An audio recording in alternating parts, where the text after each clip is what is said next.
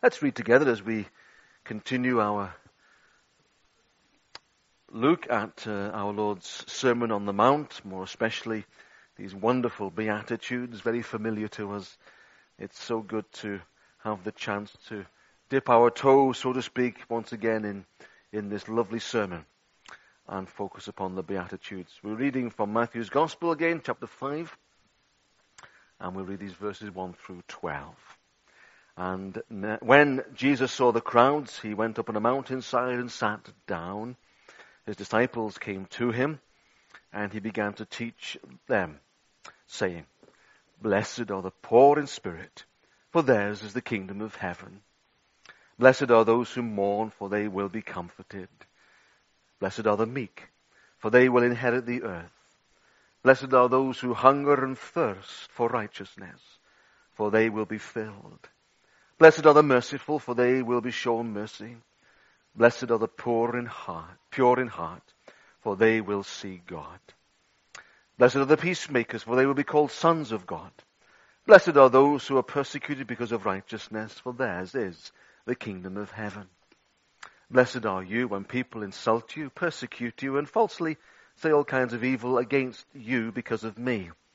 Rejoice and be glad, because great is your reward in heaven. For in the same way they persecuted the prophets who were before you. This is the word of God. Let's pray a blessing. Father, we thank you for these wonderful scriptures, very, very familiar scriptures. But how we long to hear from you afresh, from the familiar.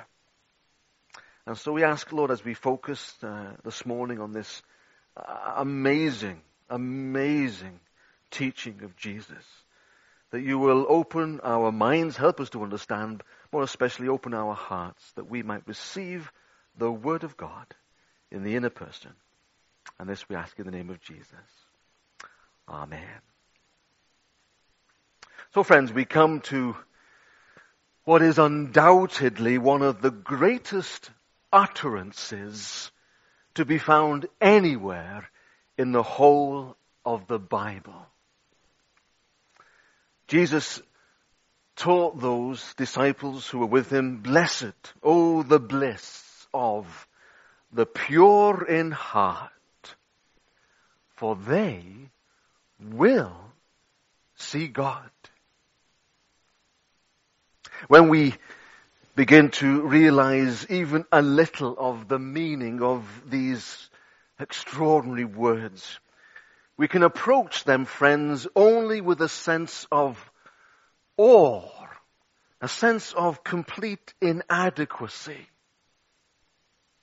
Here we are face to face with one of the most magnificent and yet one of the most solemnizing and searching statements that can be found anywhere in scripture.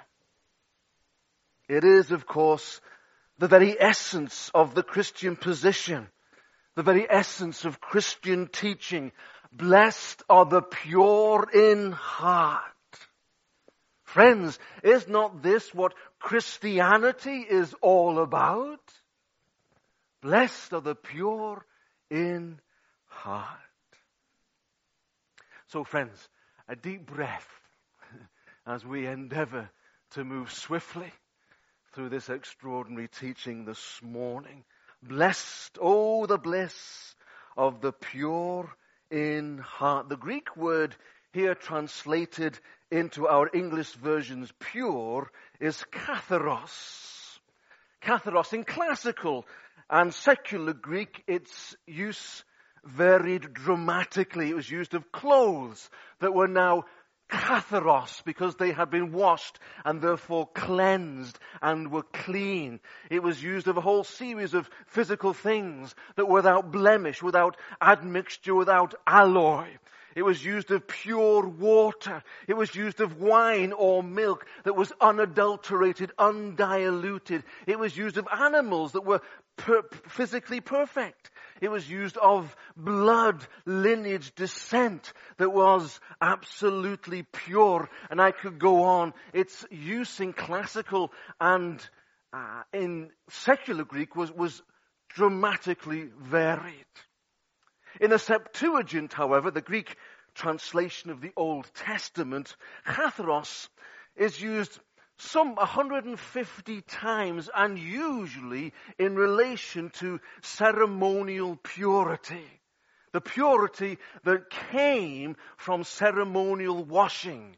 The purity that came from the observance of the ritual laws. The purity that has little or no moral content at all. In Exodus it's used 37 times, Leviticus 34 times, and each time it describes nothing but that which is ceremonial, that which is ritual in nature. It did have its use, however, katharos, describing spiritual or moral purity, Abimelech's integrity in Genesis 25 and 6 concerning him keeping Abraham's wife pure was referred to as katharos. He was pure of heart. In Genesis 44 verse 10, the blessedness, uh, sorry, the, the, blamelessness in the face of a charge of conduct, uh, misconduct rather, is, is also called katharos. In Job 4, 7, Job 8, 6, Job 11, 4, Job 16, 17, an innocent and upright character in the sight of God is called katharos. The psalmist regularly uses this word katharos as having a pure or clean heart. And so he, these were the uses of this wonderful word. But ostensibly, firstly and foremostly from uh, an Orthodox Jew's perspective, the, the, the feeling here, the, the, the meaning is one of purely ceremonial, purely externalized the Orthodox Jew was concerned with being ceremonially clean, cleansed externally, that they might therefore offer uh, the appropriate sacrifices at the tabernacle and latterly, of course, at the temple. Ceremonial purity. That was important to the, the, the Orthodox Jew. But Jesus says, blessed are the pure in heart he moves on in his mindset from that which is purely ceremonial, that which is purely external, to that which is a matter of the heart. And my friends, is it not true to say this morning that the gospel is a matter of the heart? We might scrub up well before we come to church on a Sunday morning and look all clean and well shaven and well dressed. But my friends, the gospel is not about this. The gospel is the gospel of the heart. And Jesus declares, blessed are the pure in heart. He didn't say blessed are the pure in mind. Notice. There can often be too much importance placed upon the academic, both within the Christian and secular environment these days, can't there? He doesn't say blessed are the pure in mind. He doesn't say, blessed are the pure in body. There can often be too much importance placed upon physical realms in our world today. He says, blessed are the pure in heart. Now, of course, he was teaching his disciples. Overhearing this teaching, of course, were the Pharisees, the Orthodox Jews, the teachers of the law the Sadducees. And, and Jesus was making a point, of course, to his disciples, but of course to, to, to the Orthodox Jew. He says, my friends, purity, purity that matters is not that which is external in nature. It's purity of the heart. He had some tough truths to communicate to the disciples throughout his ministry, didn't he, our Lord? Do you remember the, the, the, the, woes, the seven woes he directed against the Pharisees in Matthew chapter 23? Well, it doesn't make very good reading, does it? But uh, he says on one occasion, Matthew 23, 23, Woe to you, teachers of the law and Pharisees, you hypocrites! You give a tenth of your spices, mint, dill, cumin. So he says you give it, so you're, you're observing the law. You're doing all that you can to be pure on an external perspective, he says, but you have neglected the more important matters of the law, he says. Justice, mercy, faithfulness. You should have practiced the latter without neglecting the former. You blind guides, you strain out a gnat but swallow a camel, he says. Oh my, didn't mince his words, did he, our Lord? This is hardly gentle Jesus, meek and mild speaking here, is it? This is Jesus telling it as it is. And friends, it's not, not, it's not, not what the Lord does at times. Yes, he draws very lovingly alongside us and puts his arm on our shoulder, so to speak, and touches us to himself. But on occasions, he also speaks candidly. He says, verse 25 of Matthew 23, Woe to you, teachers of the law, Pharisees, hypocrites! You clean the outside of the cup and dish, but inside they are full of greed and self-indulgence. Blind Pharisees, see the clean. First clean the inside of the cup and dish, and then the outside also will be clean. Jesus undoubtedly put this emphasis on the heart here in this sermon so that the Pharisees, the teachers of the law, might hear and understand it is one thing to keep the law, it is one thing to be ceremonially, externally clean. It's another thing altogether, certainly in the sight of God, to be pure of heart. What did Jesus mean by heart? Laura's already preached my sermon for me, which is fine. It allows me to skip a few notes. I think you'll be glad to, to understand. What did he mean by heart? Well, according to the general scriptural usage of the term, the heart is the center of our personality.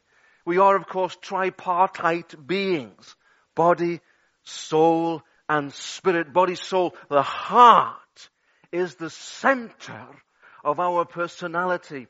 This is not merely the seat of our affections, the seat of our emotions. It's the center of who we are.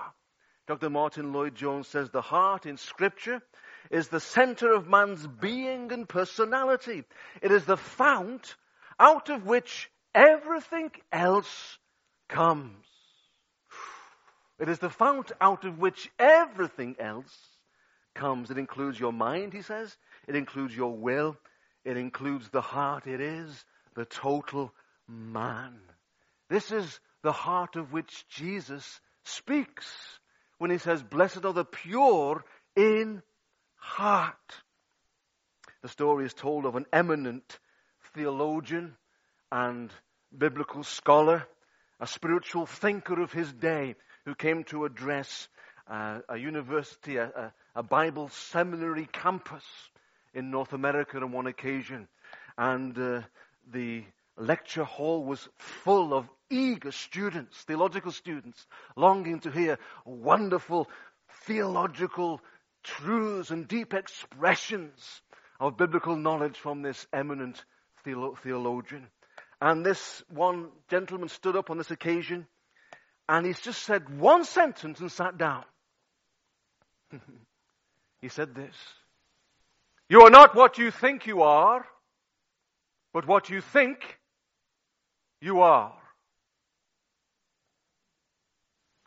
Enough said, he said and sat down. That's the heart. It's the center of who Doug Atherton is.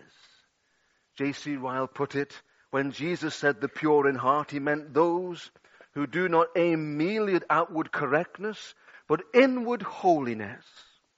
They are not satisfied with a mere external show of religion. They strive to have always a conscience void of offense and to serve God with the spirit and the inner man. Blessed are all such, he says. The man, the heart is the man.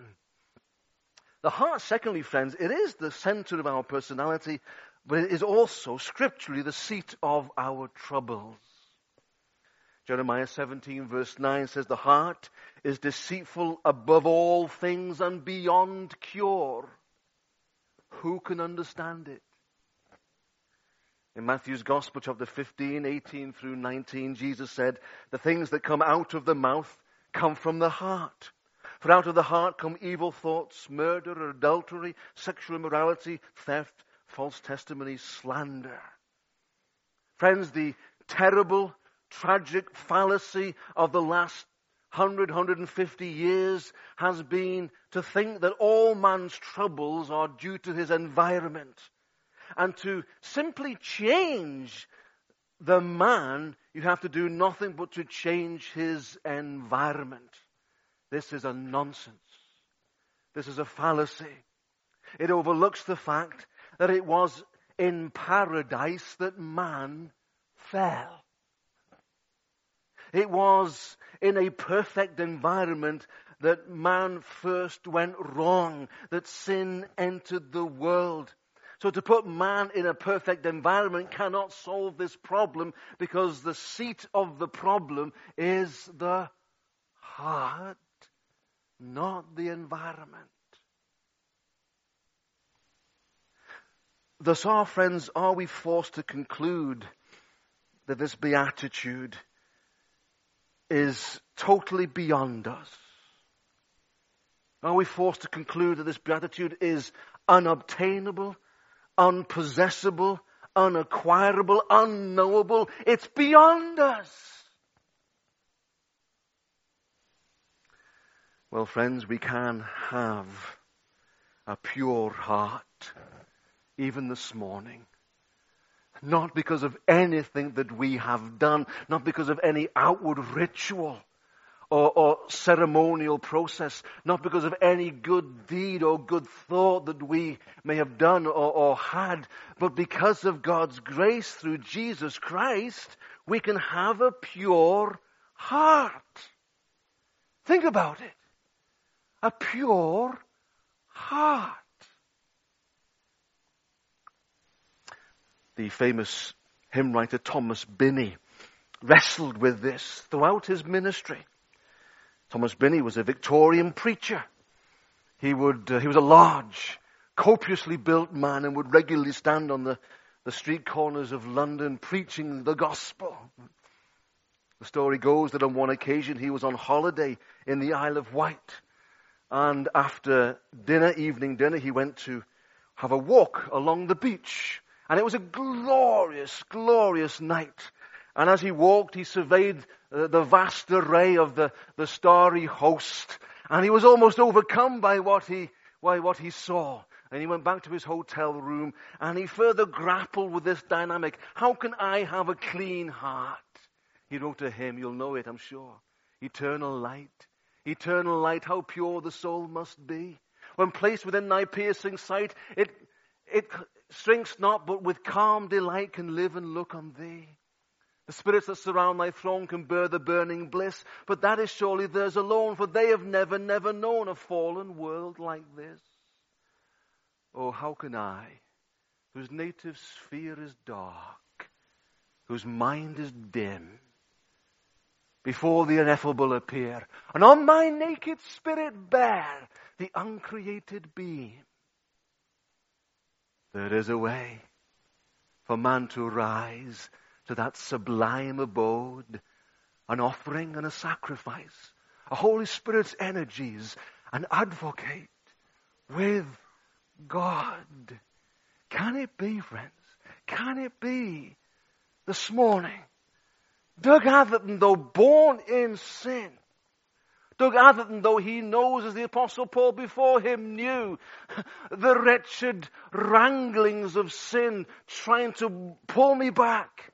Could it be that I might have a pure heart? Oh, yes. oh, yes. Through Jesus Christ, who cleanseth me from all sin all sin. Hallelujah. This is the heart of the gospel message. Jesus cleanses us from all sin. Peter put it in 1 Peter 1, 3 through 4. Praise be to the God and Father of our Lord Jesus Christ.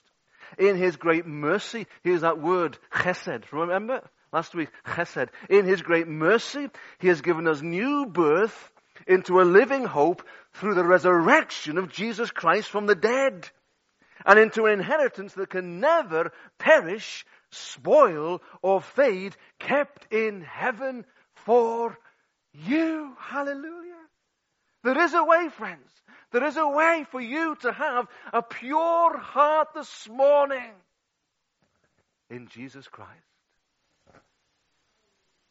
God's grace through faith in Jesus Christ allows us to, to like Jeremiah 4.14 testified, be, be washed. The, the, the, the, it washes the evil from our hearts that we might be saved, says Jeremiah. The psalmist put it in Psalm 24 that we might be able to ascend the hill of the Lord. Why? Because we have clean hands and a pure heart. 1 Timothy 1.5, this grace of God uh, allows us through faith in Jesus Christ to love with a pure heart, to love with a good conscience, to love with a sincere faith. Joseph Hart in his wonderful hymn put it like this, Tis thine to cleanse the heart, to sanctify the soul, to pour flesh life in every part, and new create the whole. Friends, we can have a pure heart this morning. You don't seem too excited about that reality. Is that perhaps because you've allowed the enemy to convince you that that's pie in the sky only when you die? You don't feel particularly clean, maybe. The world, the flesh, and the devil, maybe they have encroached upon you, stolen your joy, robbed you of your peace, and caused doubt somewhat to enter the inner person pure heart, me. I just don't feel pure. But friends, John says, if you confess your sins to God in Christ, He will forgive you your sins. He will forgive you your sins and what? And what will He do? Purify you from all unrighteousness. Wow. Isn't that amazing? At that moment of faith exercised in Christ by his shed blood, we are cleansed of all sin. We are purified of all righteousness. We are the very ones whom Christ here describes, the pure in heart. Hallelujah. Well, I find that extraordinary. Particularly at times on the back of failure. It's difficult to feel pure on the back of failure, wouldn't you agree? Because I find the enemy jumping on my back and reminding me every five minutes or so that I am a failure. And Jesus says, just confess, my son. Just confess. And you can have a pure heart. Difficult to feel that way, isn't it? When we're in the midst of, of, of, a secular world that, that looks upon us as, as odd at best, as complete lunatics at worst. It's difficult to feel pure when the, the, the, enemy is having a go at us, isn't it? And Jesus says, confess your sin and you'll have a pure heart. Hallelujah. A pure heart. What's the promise, friends? Very quickly. What's the promise? For those of us here this morning who have a pure heart, who are sanctified by the grace of God and the move of God's Holy Spirit, well, the promise is that we will see God. Oh, come on, what's the matter? Isn't that exciting? Now then, is that simply also pie in the sky when you die? Is it? Is this just something, something for us to look forward to? A blessed and glorious hope I grant you, but only a future hope. Is that all this is? No, it's not. The tense here is present continuous. It's that indicative Greek tense. So Jesus says, pure heart will see God. Now and tomorrow and the next day and the next day, and the next day, and of course one day shall behold him in all of his glory. We will see God. Hmm. I, I know we're, we're good Baptists here, aren't we? It's, it's not conducive, it's not incumbent upon good Baptists to get too excited about that. Just every now and again I think, I thought, I wish we were good Penties see God? Now, of course, the skeptics amongst us are saying to themselves, well, I know scripture, pastor. Scripture tells me otherwise, pastor. Scripture tells me no man can see God and live. Rightly so. But the apostle Paul gave testimony, did he not? In 1 Corinthians 13:12 saying now what we see as a poor reflection then we shall see. Okay, what we behold now is a poor reflection, but we will see. He, he still doesn't say we, we can't see God now. We, we see him as a, as a poor reflection, as in a mirror. I'm reminded of Isaiah's testimony. It was a testimony that Isaiah wrote in Isaiah chapter 6. Who are we to, to tell him he was wrong? And he says in his testimony, in the year that King Uzziah died, I saw the Lord. Now, was he mistaken? Had he been taking too much drugs that week? No. He gave testimony. I saw the Lord. And then he sought to describe the vision. I saw the Lord high and exalted, and his train filled the temple. Hallelujah.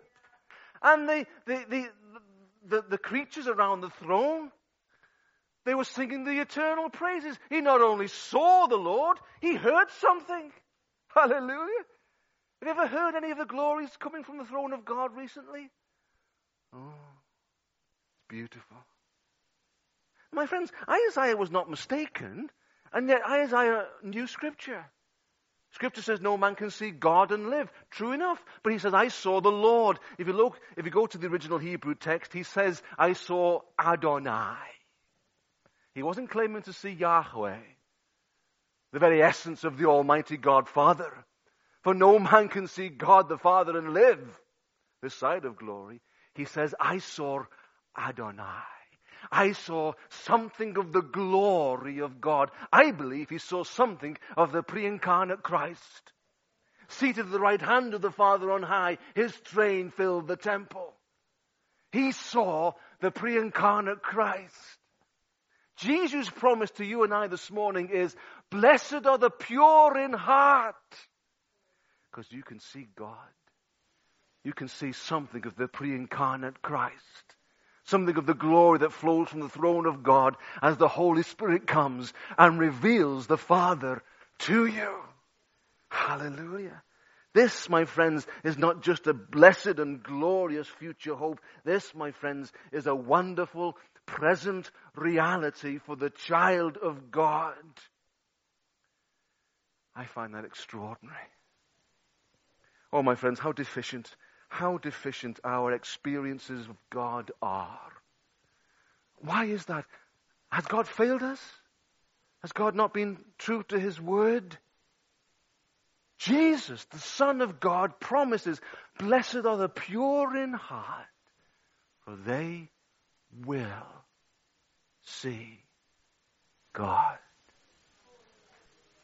They will behold His glory. Yes, today. Hallelujah. As a poor reflection. And then one day, hallelujah, we will know Him even as we are fully known. Hallelujah. We will know Him in all of His fullness, all of His splendor, all of His glory. Some of you will be familiar with the writings of Samuel Rutherford. Hallelujah. Samuel Rutherford on his deathbed had some kind of epiphany, some kind of vision. Many do, don't they? Have you been there next to a saint when they pass from time into eternity? It's a wonderful place to be. I've been there on a number of occasions. And there's a sense in which there's almost like a, a glimpse of something as they slip from time into the immediate presence of a loving Heavenly Father. Oh, I wish I could see it. One day I will. Hallelujah. If the Lord doesn't rapture me, who knows? Samuel Rutherford said this. He, well, he said it. It was wrote down by, by a, a friend. I shall sleep sound in Jesus, filled with his likeness rise, to live and to adore him, to see him with these eyes. Hallelujah. The bride's eyes, not her garment, but her dear bridegroom's face. I will not gaze at glory, but on my King of grace. not, a, not, not at the crown he giveth, but on the nail pierced hand, the Lamb in all the glory of Emmanuel's land. Hallelujah. What a vision. What an encounter. What a reality for the child of God. What a salvation this is, says the Apostle Paul. Because if we are pure in heart, that is today, if we've kept a short account and confessed our sins, we are cleansed. Do you really believe? Do you really believe that? Because you're looking bound in sin presently, some of you. My observation. My observation. Why is that? Why is it? If you confess your sins, it's tough sometimes to confess, isn't it? Because to confess, we have to acknowledge that we have sin. and the enemy is pretty good at convincing us that can't be us, can't be me, can't possibly. Mm. Don't listen to the enemy.